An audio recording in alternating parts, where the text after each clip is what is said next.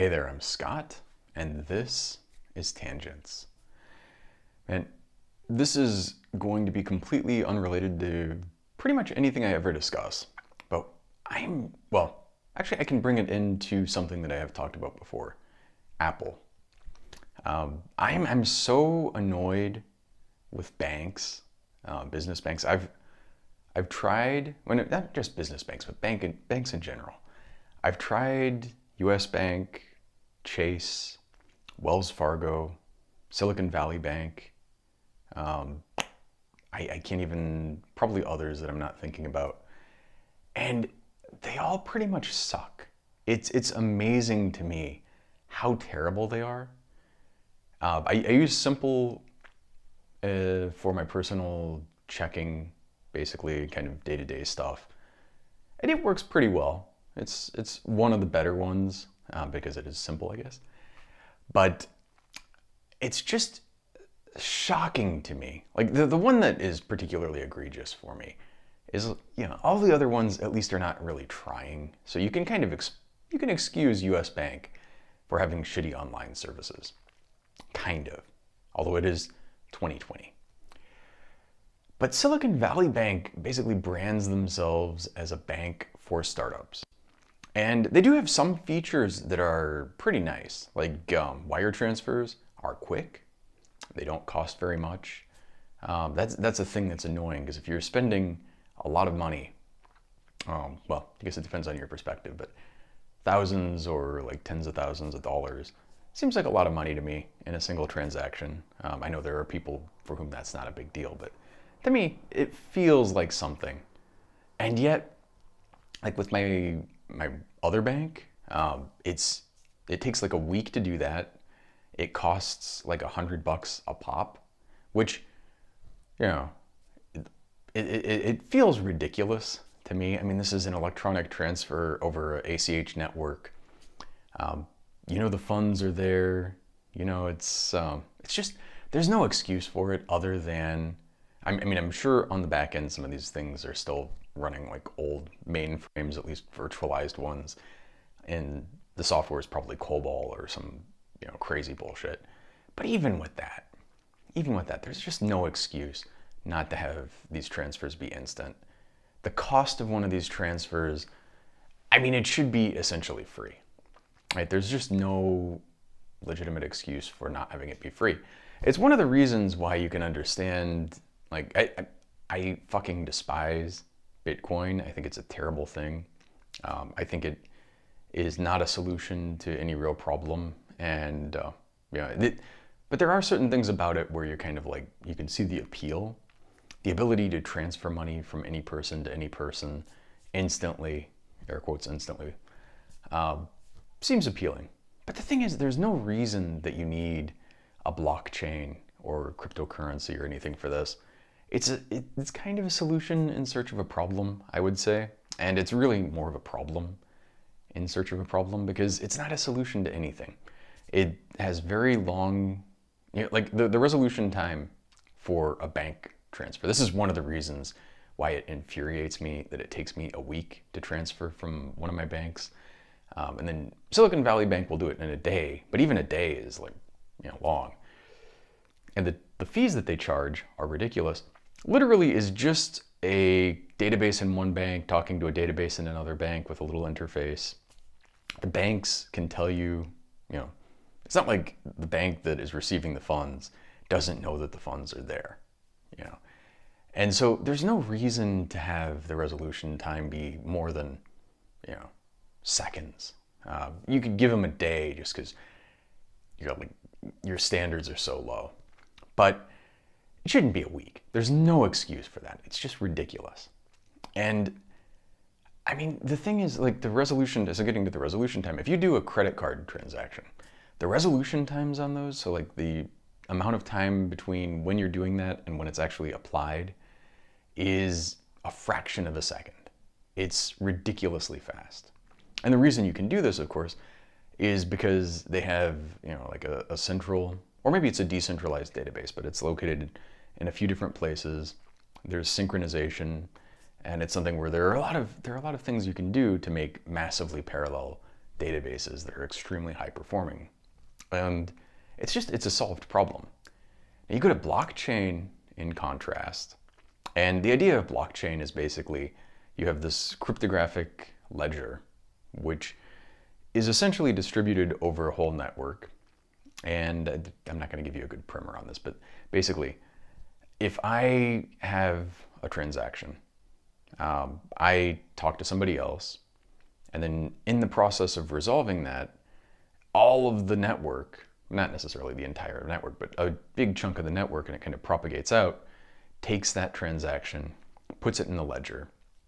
And so you have this record that we all kind of agree on, uh, which sounds decent. But it's one of these things where, like, if you don't understand how databases work, maybe it's not that bad. But it's just, frankly, dumb. There's no need for it. There's no excuse for it. And especially when you look at the amount of energy that it requires per transaction. Uh, it's ridiculous. It's obscene compared to the amount of energy it requires for, say, Visa to resolve a transaction. It's just night and day. The amount of time it takes to resolve a transaction for Bitcoin, it's like tens of minutes. Um, for Visa, it's like milliseconds, you know? And you start looking at this and you're like, what, what the fuck is the point? The, the only thing that I can even kind of slightly see that this might be useful for is if you had, say, um, a distributed system where there's significant light travel time. So, if, say you had uh, a bank on Mars and a bank on Jupiter, not on Jupiter, but in orbit of Jupiter, and a bank on Earth. Having those databases synchronized in some way is necessary. And there's going to be time skew, obviously. So, like, if you, you know, what do you do if you spend a million, you, you have a million dollars in the bank you spend a million dollars in the bank on Mars, you spend a million dollars here, now you've spent $2 million, and there's no propagation between the two, or at least, I mean, you know, it takes a while for the time, for the signals to get from one to the next. So, briefly at least, there's confusion. And I mean, fundamentally, I guess the problem there is there's no answer to that other than waiting for the whole network to synchronize. But that kind of thing also, you can do a distributed database even with time lags like this and sync things up. It's, it's a solved problem more or less in terms of computer science. And Bitcoin does not really solve that problem. It doesn't, it's not designed to, to handle that. It kind of would work for it, but not really. And it's not just a Bitcoin thing, it's the whole concept of this distributed database. It's one of these like I get the appeal. It's like, oh, we're totally decentralized and all. Yeah, I mean, yeah, and then there's a bunch of bullshit also. Like, okay, fiat money, uh, a dollar has no intrinsic value. It's kind of backed by the full faith uh, of the U.S. federal government. You know, it, it doesn't have. It's not like a dollar is exchangeable for something of substance intrinsically. But you know the full faith and credit of the US government and the US military and all of this is behind it. Uh, Bitcoin is kind of similarly like everybody just agrees on it, but you can see the the price value, uh, the, the, the value of one Bitcoin fluctuates wildly over short periods of time. It's not something that you would want as a currency. Uh, it's maybe arguably a commodity, although I, I mean technically I guess it is a commodity, but it's just it's just silly. It irritates the shit out of me. And when you look at the carbon footprint of this shit, uh, and also like the thing that drives me nuts, and I think this is one of it's one of the through lines uh, that I keep coming back to, but I'm not anti-capitalist in general, although I do. It, it, it's a complicated thing because if you look at it in the sense of capitalism and racism are very intimately connected and all of these things, you know, is capitalism the sort of ideal where you make things and you have you add value and you exchange value and all of this kind of stuff? I guess technically not. There's no other I don't think there's another word for it that makes sense. And you kind of think, well, if that's not what capitalism is, then maybe I'm anti what we have because what we have is shitty. What we have, it's definitely. I mean, I don't know. It, it's it's just so dumb. Like you have VC funds, private equity firms, who have a lot of money, and they just kind of they have. And I'm not disparaging all VCs.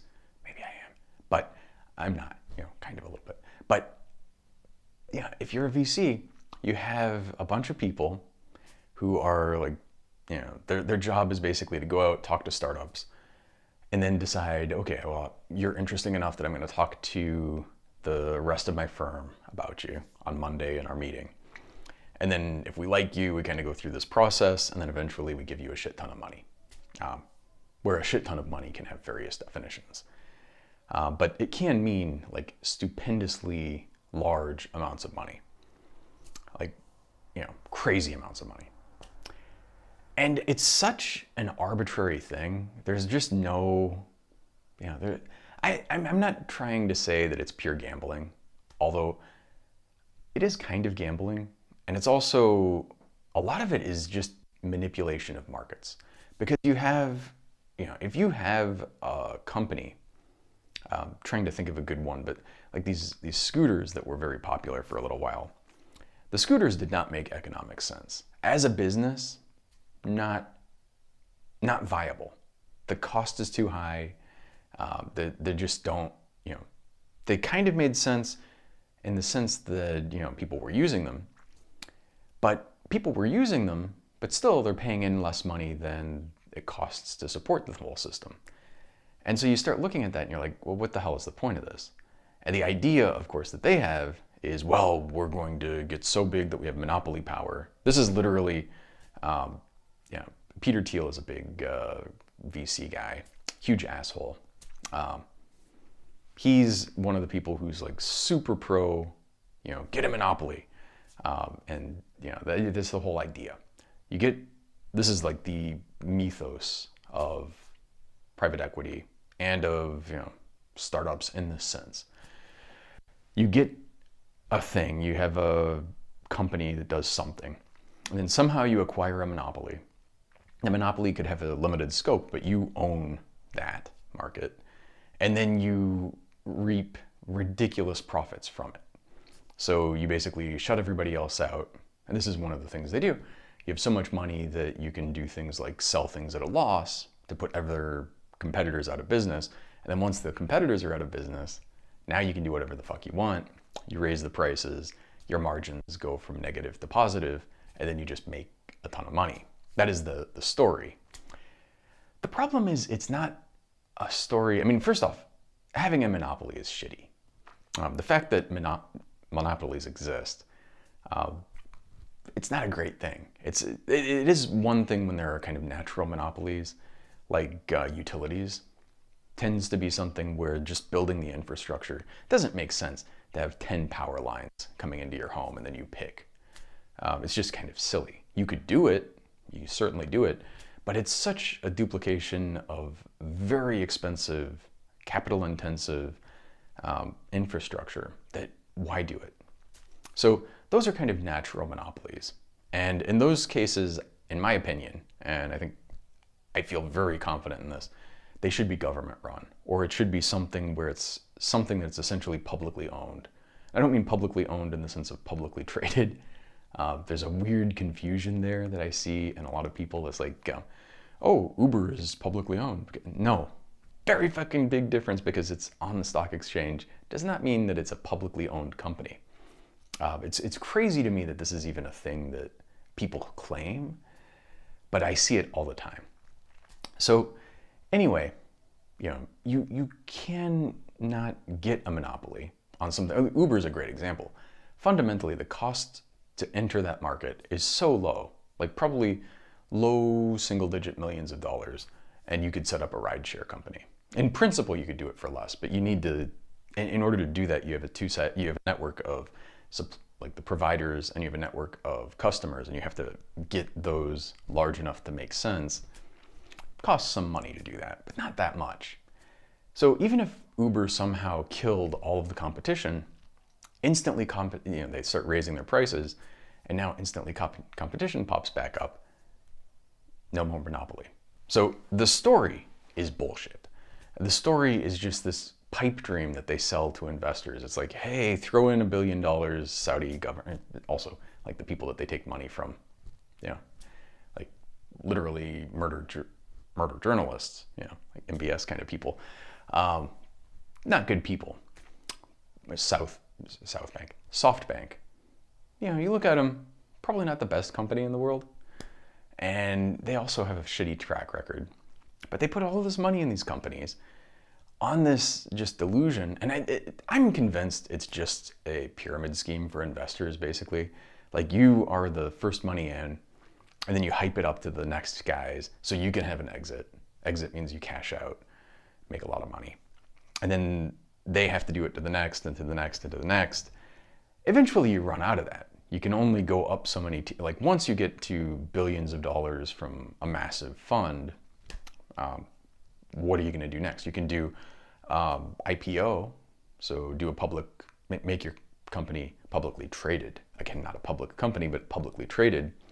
And then you can raise a lot of money from essentially suckers who see, you know, like, oh, Uber is this big company. Everybody knows Uber you buy the stock, stock crashes when the company kind of folds because frankly Uber does not make sense as a company. It should should not exist. Fundamentally should not exist as a company.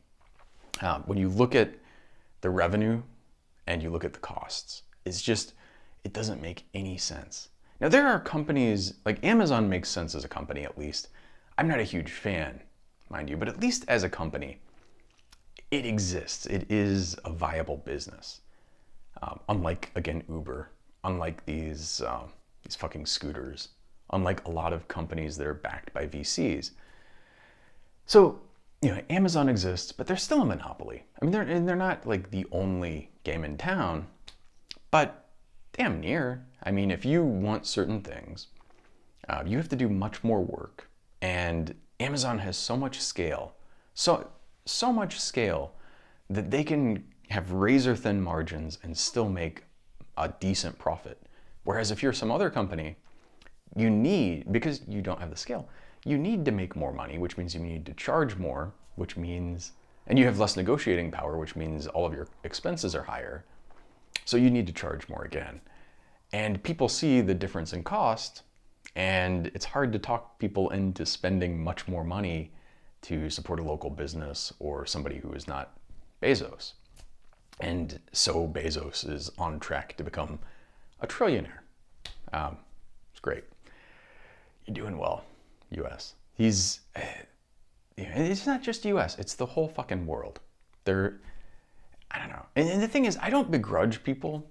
Like, if you're making a business that works, uh, I know people who don't like this idea at all. They're like, oh, you can start a company, and then once you have employees, it should just be completely employee owned and democratic and all. This is not a viable thing. I, I understand the appeal of it, but when you actually, and it's the same problem actually as Occupy Wall Street, uh, if you don't have some kind of a leadership structure, it's very hard to make this kind of thing work. Especially, it's different if it's government, but even if it's a government system, having like a not at all hierarchical, I mean, and I'm not even talking like a flat hierarchy. They just want no hierarchy at all, purely democratic. Sounds good, but it's not a recipe for productivity. It's not a recipe for making things work. Um, you have, you know, if you have to vote on everything, this is, you know, I, I, I'm, I agree a lot with a lot of things that DSA says and does. Uh, I love Bernie, although some of the stuff he's done recently. I understand his motivation for supporting Biden, but it hurts. Yeah, it's still like, ouch. But I do get it. Um, and I was there, like 2016, I, I was there myself. And I can't begrudge anyone for looking at Trump and saying, yeah, this guy's got to go at any cost. I understand that, believe me. But DSA, if I, I highly encourage you, if you're kind of of that leaning, go to one of their meetings because it's so bureaucratic and it's so just, I, I mean, it, it's this weird thing. I've talked about this before, but it's so democratic that it becomes anti democratic. the idea of everybody has a say ultimately means that nobody really has a say. And it does also mean, and this is a thing that I think gets lost in, you know, again, it sounds so great on the surface, but then when you start implementing it, well, they do have a structure. The structure is not hierarchical in terms of like actual authority, but they have like somebody who's running the meetings. You have somebody who's like the chair. And and so and then they also have like people in charge of uh, various committees, which I think frankly is a good thing. Need more of that, not less. But the problem is, you know, the people who are in those positions, the people who know the system, have even though it's meant to be like no particular power, they have undue power just because they know the system. They know how to get things through. They have, you know, social capital, which lets them exert undue influence. And I'm not saying that the chairs of DSA, uh, of local groups, are bad. I'm just saying that they have a lot of influence. So it's it's kind of a lie that it is democratic. Um, you know, it's and also, I'm not sure that being purely democratic is necessarily a good thing. I mean, there's there's a whole study, and, and this again, not a political science course. Take one, please. But there's a whole study of like problems with just pure democracy. Uh, the, the obvious, simple one is just uh, the tyranny of the minority, the, the tyranny of the majority. Getting ahead of myself there. But the tyranny of the majority is basically if 90% of the people decide to fuck over 10% of the people, which happens a lot, um, and could be like, completely extreme, but it could also be, you know, less so, then the 10% are fucked. So you have to, if you want democracy to work, you have to find some way to kind of counterbalance that. Um, you need something to ensure that minorities have rights. Um, you also have tyranny of the minority, because if you try to push this in like when you're trying to balance things sometimes the balance is not perfect. And sometimes it's not even i, I mean i think unfortunately this is something that is almost intractable which is not to say you can't do better but i think when you start the more i look into this the more i'm afraid that like social there's a whole study of social decision theory and like how you make decisions as a group. And if you have a versus B. You can pretty much do it, but you pretty much never actually have A versus B. And once you have either three options or a huge spectrum of options, things get complicated. And things get complicated in a way that is basically, uh, it, it, basically guarantees that no matter what system you're using, uh, and I mentioned this in, a long, in one of these a long time ago, but um, no matter what system you're using, you end up having undue power for some people, or you end up having weird things where because people are going, you know, for or against some irrelevant option, uh, the group makes a different decision than they would otherwise. You end up having things where you know, the the collective decision does not does not accurately represent the decision of even a majority of people. And it is one of these things where you start, it, it sounds crazy, uh, but read about it.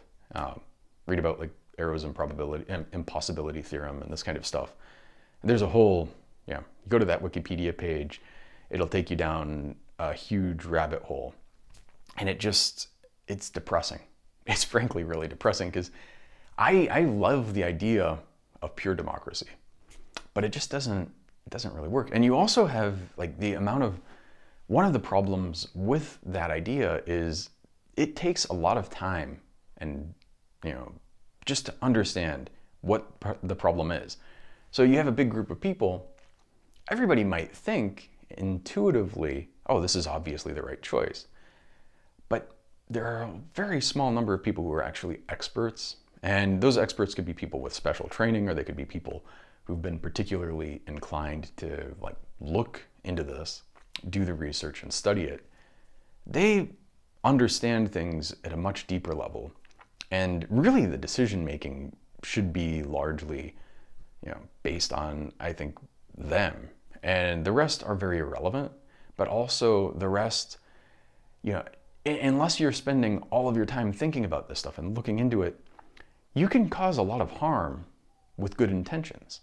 You can think, I mean, this is like, uh, I've, talked about this before, but the propositions, ballot initiatives that we have in Arizona, almost, it, it sounds great. It's like, oh, well, a group of people who are really dedicated can, this is the story, can put one of these initiatives together, they can get the signatures, they can get it on the ballot, they can get it implemented either as a state constitutional amendment or as legislation. Sounds great. It sounds, you know, it's like, oh, that's the dream, right? And then you start looking at how it actually ends up being. It's like, well, okay, the signature requirements for one of these, first off, before you even get to signatures, you have to go through a whole process. Now, if you're a really dedicated person or organization, it's totally tractable but it's a process. It takes a lot of like legal work, it takes a lot of just bureaucratic work just to get the petitions to the point where you can even start collecting them. And then once you've got that, the signature requirements are so great that you can be a massive statewide organization and it's still very challenging, especially if you're using volunteers, exceedingly challenging just to meet the threshold. And once you get there, almost without fail, unless it's something that is almost universally popular, which it never is, um, almost without fail, you get a signature challenge and a bunch of your signatures get invalidated. And that's a whole legal battle. So it costs money to fight that. If you don't fight, you lose by default. If you do fight, it's a lot of money and you still might lose. And then if you don't have the threshold after having signatures invalidated, you're not on the ballot. If you do have the threshold, then you have to go against you know whatever people are promoting and sort of the way that you frame things can either make things sound really good when they're terrible or it can make things sound really bad when they're not. And then you can have people like twisting the whole thing and misrepresenting it. It's just it's a clusterfuck honestly. And that's kind of the the people who should be doing the initiatives. What you end up having in practice you do have that occasionally but what i see much more than that is you have a very wealthy special interest uh, that puts in a shit ton of money. They have like a team of lawyers. They have the money to pay for petitioners. And these paid petitioners go around, collect the signatures for them. And for them, it's like checking the box. You know, for um, an organization that is kind of like a grassroots teachers organization, huge, huge lift to get something. And even then, you know, like Red for Ed, simple example. Even then, you can get taken off the ballot. Uh, but if you're like a mining company and you can throw millions of dollars at this, you can get whatever the fuck you want on. And you can frame it in a way, I mean, you can't be like overtly deceptive, but there's a lot of leeway. There's a lot of leeway in terms of, and, and also, you kind of can because you need a court challenge. You can't, you could put something on there that is technically illegal. But if no one fights it or no one is able to beat you, because you have so much money, you know, and again, this is a thing that you look at like court challenges. Ideally, you know, if something is wrong, you could sue and get it fixed. In practice, the way our, our legal system is built, uh, if something is wrong, you could try to sue, but just looking at like even if you have a cheap lawyer, even if you have someone who's trying to do it pro bono, and their hourly rate is really low. Like typical lawyers, the that we have couple hundred dollars an hour seems like kind of par for the course. Imagine you have somebody who's like fifty dollars an hour, and they're trying to waive most of it, so they're by lawyer standards very very cheap. Um, they have to pay the bills, and they're not as much as it's you know like you you see oh you're making a couple hundred dollars an hour, and I'm only making you know, well, yes, but there's a lot of overhead involved in that. There's also a lot of education. There's a lot of things that, you know, it's not like it's free to be a lawyer. And so, and I'm not trying to make you feel sympathy for lawyers, but you have to understand like if you're a lawyer and you really have good intentions and you really don't charge very much, you know, and especially if you're trying to do things for people who are like a good cause, you could spend years working on something like this have a lot of court filings, all this stuff, and it can com- completely occupy you. If they don't have the money to pay at least your living expenses, which, you know, even if you're subsisting, they're not zero, right? Uh, if they can't do that and they can't cover your other expenses, then what are you going to do? You have to be basically independently wealthy to do it or willing to just grind by. And even if you're willing to grind by, there's a finite limit to what you can do. And so you go through this and maybe maybe years later you can win the legal expenses um, or some reduced fraction of them. But the problem is, it's years of fighting. There's no guarantee of that. You could very easily lose it. And yeah, so it's just it's like, can you afford to float for a couple of years? Imagine it goes perfectly. You win the case, you, you win the legal expenses. Now you're okay, kind of. Um, and then you're just basically like back to zero in a couple years after going massively in debt and you know suffering your career kind of like is on hold all of this kind of stuff it's not it's not a good system. Um, and if you're a company like amazon or apple or samsung you can have essentially infinite legal resources. Um, and then the thing that's also interesting here is like if you put amazon up against well one that i always give it as an example here is apple up against samsung. Both of these have so much money um, you know you would think that whoever's right would prevail. But they have so much money, they can throw lawyers and motions and all this stuff. This is a thing also, like if you're a lawyer, even if you're to lose, you can throw a bunch of motions up and just keep making the, the opposition do more work. You have to respond to the motions or else you get like a summary, eh, like a default judgment or something. And if you don't, then, you know, so you have to keep fighting but if you keep fighting, it costs money, it costs time, and it just, you're bleeding to death slowly. So, you know, but if you're Apple suing Samsung, no guarantee to win. In fact, often like kind of, eh, it's a mixed bag. And when you look at like a normal person up against a company like you, you're just Joe Schmo up against Apple or Amazon or Samsung or even like just some smaller mining company, you're probably fucked you're probably actually fucked. So it's one of the frustrating things. I mean, you like, I, I, I love, or I don't say, maybe love is not the right word. There are a lot of things about Apple that historically I've liked. Not a perfect company, lots of problems, but you know, you look at the things that they do, and they have a lot of good stuff that they've done. Um, a lot of the things that have been controversial, like getting rid of DVD drives, yeah, even when they got rid of them, I was never using mine. And by getting rid of it, it's a lot of mechanical complexity. It's a lot of thickness that they got rid of. Getting rid of mechanical hard drives. Um, you could, you know, you, now you have a computer that's all solid state. So very much more robust, um, much thinner again. Thin is nice, but fighting, you know, certain things, they're nice and then they kind of push too hard and, you know, like fuck things up by going too, too extreme. But the thing that bothers me is that they're they're again so massive, so successful that you know if you are an individual and there are things that you would like to get fixed, like if there are things that like eh, it, I love the I love this operating system, but this thing is fucked up. Right now, my computer's in the other room because the fan is running because it's hot, um, not because it's hot in here, but because just opening up Logic not doing anything else. Um, and it, the weird thing is my CPU activity doesn't even go up that much. But the computer gets super hot. The fans come on full blast, uh, which makes me think there's something physically wrong with it. And then it might crash. So you might be listening to this uh, with terrible audio, and if you are, it's because my fucking computer crashed. Um, I hope that doesn't happen, but it's you know, it's a thing that I'm worried about right now. And so it's probably not that hard to fix.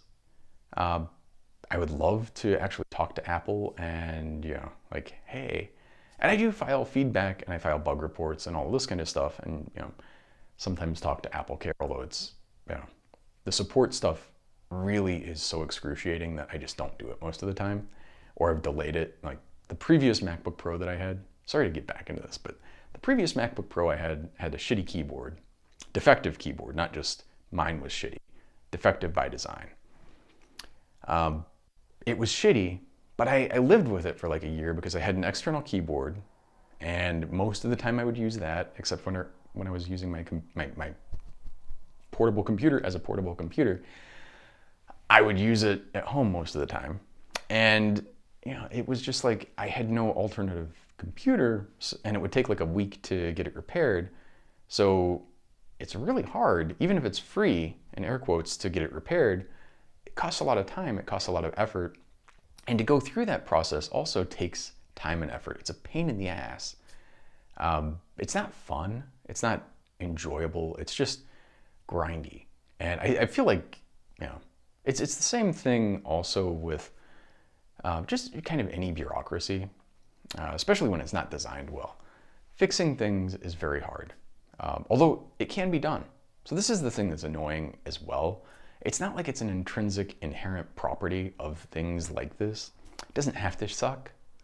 Um, this is a weird example, but uh, I think this will actually be the last thing I talk about. But uh, the IRS, yeah, and this one, it's a it's an example of regulatory capture. It's an example of government systems that could be much better, but aren't. And it's, it's also an example, I think, of a case where it's not that anyone is deliberately necessarily making things shitty. I mean, there are people who benefit from them being shitty, but I don't think somebody's like setting out to say, okay, let's make this terrible. But just through entropy, um, if you don't have somebody pushing really hard to make things good, the default position is that they suck. So, like the IRS, you think about how taxes should be. The way taxes are, um, even if you have a stupidly simple, you know, like you just have a normal salaried position, um, you don't make a ridiculous amount of money, your taxes are just simple and standard. You don't have a bunch of deductions, you don't need a CPA to go through this stuff. In principle, you shouldn't even have to file taxes. It should just automatically, I mean, this is how it should work, honestly. You, you work, money goes in, the right mo- amount of money comes out, and you're just good. That's it. Now, maybe if you have something exceptional happen, you have to file like an exception form, but you shouldn't have to ever file like a 1040 or any of this stuff. It should just happen. Maybe you have to file like a change of address or other stuff to update, but to do that, there should be a great online system that you can easily log into that just works, uh, that doesn't look like it's from the 90s, you know, not that looks are everything, but it's amazing how bad the IRS's system is. And like they have certain things that work really well. If you form a company and you need a new EIN, which is like the taxpayer identifier, it's like a social security number for a company. Getting that takes five minutes, no problem at all. It's super easy. Um, it's not beautiful, but it works. Uh, filing your taxes, though, say you want to file your taxes online. You go to irs.gov. Oh, I want to file taxes. Oh, well, that's great. Well, here are five private companies that we've randomly selected. This is the thing there's no online system for the IRS for filing your fucking taxes. Now, you can electronically submit your taxes, but in order to file them, you have to go through one of these private companies. And this is, again, this fucking delusion that people have that somehow free enterprise and private industry is better than government at everything. Uh, it's just fucking not. So you have to go through these things. And oh, yeah, it's free if your salary is like if you make less than some threshold. It's kind of free, but you still probably end up paying a little bit. Um, and it's just like it's just such a fucking pain in the ass. And then you have to go through this process. And again, it's not that big of a deal, but it's a pain in the ass, you know? And it shouldn't be. There's no need for it to be a pain in the ass. Even if you have a bunch of exemptions or a bunch of special cases, um, it should be quick it should be like easy. But here you have these these companies yeah, have spent so much money lobbying Congress that the IRS doesn't do what they should obviously do. Um, you have all these things like uh, yeah, it, having it be complex is in the benefit of people like CPAs. If taxes were simple, and it, don't get me wrong, if taxes were simple, we'd still have a CPA for our companies. But my personal stuff, I could just file, um, and I wouldn't, or better not, not file, and just be done with it. Um, the, the thing that's crazy there, and this is a thing like up my, my entire life, uh, from every job that I've had, you have this thing where it asks for how much are you going to withhold, and it it's this thing like how do you want to withhold this much, this much, or this much? Uh, then you look at it and you're like, I don't fucking know, and you can kind of figure it out eventually with a lot of effort, or if you've done it many times, then you have an idea. But it's just, it's completely opaque. You don't know what the fuck you're doing. Uh, it's not obvious what the right answer is. And it's just a guess. It's literally a shot in the dark, or it's a lot of effort. And even after putting in that effort, it's kind of complicated and it's not really completely straightforward. It's annoying. It doesn't need to be. Um, I mean, that one, like, you know, this will uh, this will literally be my last thing. But insurance, medical insurance. I, I worked, so now I have basically one choice, one plan, uh, which is cheaper and with better coverage than my ACA plan, which tells you how shitty the ACA is. The ACA, like it, it's like okay, it's better than having a lot of people completely uncovered. Um, although now people are getting uncovered again, but it, it should be so much simpler and so much, you know, and, and, then you look at how fucked up and shitty it is. And again, it doesn't need to be, but the reason, the reason, for example, healthcare.gov was such a clusterfuck, and it still is kind of a clusterfuck, is that instead of having a single payer system where you just have to build the system and it be done with it, they did this stupid public-private partnership thing. You have this neoliberal consensus that makes people think, oh yeah, we have to have, you know, all of these, we have to have all these insurance insurance companies have to actually do it instead of just having the government fucking do it. Uh, you have, and the thing is, they're also they're for-profit companies, which means that their incentives are to maximize profit, not to give you the best healthcare, versus something that was like publicly responsible to people. And if it didn't work, people could, you know, get new people elected and do something about it. Um, but you have these these private companies they're for profit. It's all fucked up. Everyone has to talk to every other one. Uh, and, and I mean, don't get me wrong. There are certain things where like everything is simple until you get in the weeds, and then it becomes complicated. So I don't mean to imply that either one of these things is just completely trivial. Like healthcare is never going to be completely easy. Taxes are never going to be completely easy. But they don't need to be nearly as hard as they are. They don't need to be nearly as expensive or painful as they are. And it should just, it could be so much better. You know, it should, just, just like the Carte Vitale thing. You should have, every fucking American should have a medical ID card. And that medical ID card should have your entire history, access to every one of your tests you've ever had, access to any drugs you're on, anything else on that fucking card. And your insurance should be, you know, we can talk about how insurance is paid, but you you have the card, all of the stuff. You just go into the hospital, whatever. They get the card, scan it. They've got your whole history. They've got everything they need. You don't have to fill out a form unless you have something like, you know, why are you here? So instead of like 10 pages of shit that you filled out a million times and that you could make a mistake putting something in, you could deliberately leave something out, somebody putting that into the computer could make a mistake. Um, instead of all that shit, it's just there. It's just one system, magic, hand it to somebody, you're done. Why are you here? You have like one side of one page form. I'm here because of this, this is my complaint, this is what, and then you're done. That's, it, it's so, doesn't need to be this shitty or complicated. And I, it just, it makes me angry that people defend this shit. Similar, similar to like defund the police. You know, all cops are bastards. All cops are bad.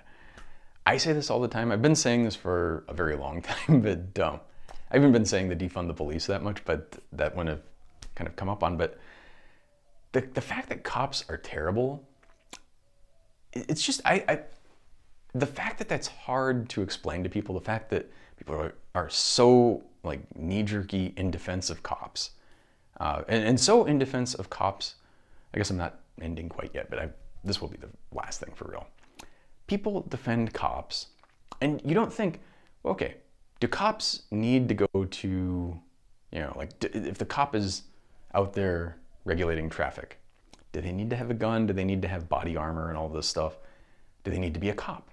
Probably not. If they're a social worker, do you need somebody that's armed going to places and doing this stuff? Probably not. Maybe you have law enforcement in case there's actual law enforcement that needs to be done, but if somebody's investigating a crime, do you need a cop there? Again, probably not. You think of all these things and you start, oh, well, you don't really need this, you don't really need this, you don't really need this. And then you start looking at the budgets. Like hundred, standard cities are spending hundreds of millions, if not billions of dollars, funding these people. And it's a significant, huge chunk of the budget. And most of the stuff they're doing is not helping. It's mostly stuff that somebody else could do or that doesn't need to be done. I mean, here's another one of the things like you you look at like victimless crimes. Um, the one that just super obvious low hanging fruit. I've never um, I've never done pot, never have tried it, very likely won't. But if you look at the rates of cannabis use across you know demographics, most people use it pretty much about the same, the same percentages, uh, whether you're black or white, rich or poor, pretty similar. You look at the law enforcement of that though. If you're rich and white, you probably have no consequences ever. If you are black and poor, you are probably fucked. You are very likely, and, and this is particularly egregious when you look at Obama used pot when he was a kid. Not a big deal, but there are people who have had their lives destroyed utterly for that. And, you know, like they've been arrested, charged, convicted of a felony, done time in prison, and then they come out and they're disenfranchised permanently for something that the former president of the United States did. You know, Bill Clinton. You look at you look at this stuff and you think, how is this fucking illegal? And then you think also, I mean, it goes into private prisons and all of this too. The private prisons are, you know, their whole financial incentive is to make more revenue, make more profit. To do that, your customers, air quotes, are the fucking prisoners. So you want to get more prisoners, which means you're going to lobby for tougher laws. And you have all of these laws that, again, they're not helping anyone. All they're doing is fucking up society. And there are also laws like this where, again, if you're black and poor, more than twice as likely that you will get arrested, charged, convicted, all of this, than if you're white and rich. Or if you're just, you know, the racial disparity is pretty similar. If you if you add in both race and socioeconomic status. It's crazy. But it's just, it makes you fucking infuriated. And then you get people defending this shit like, oh, you know, and, and again, I, like I walk around my neighborhood, people smoke pot. I'm in my house, sometimes people are doing it nearby. I don't like it. I'm not a fan. I'm not a fan of people getting drunk and rowdy either. But it doesn't mean that people should be getting fucking arrested, charged, convicted, and having their lives ruined over it. Yeah, and it's just it just irritates the shit out of me.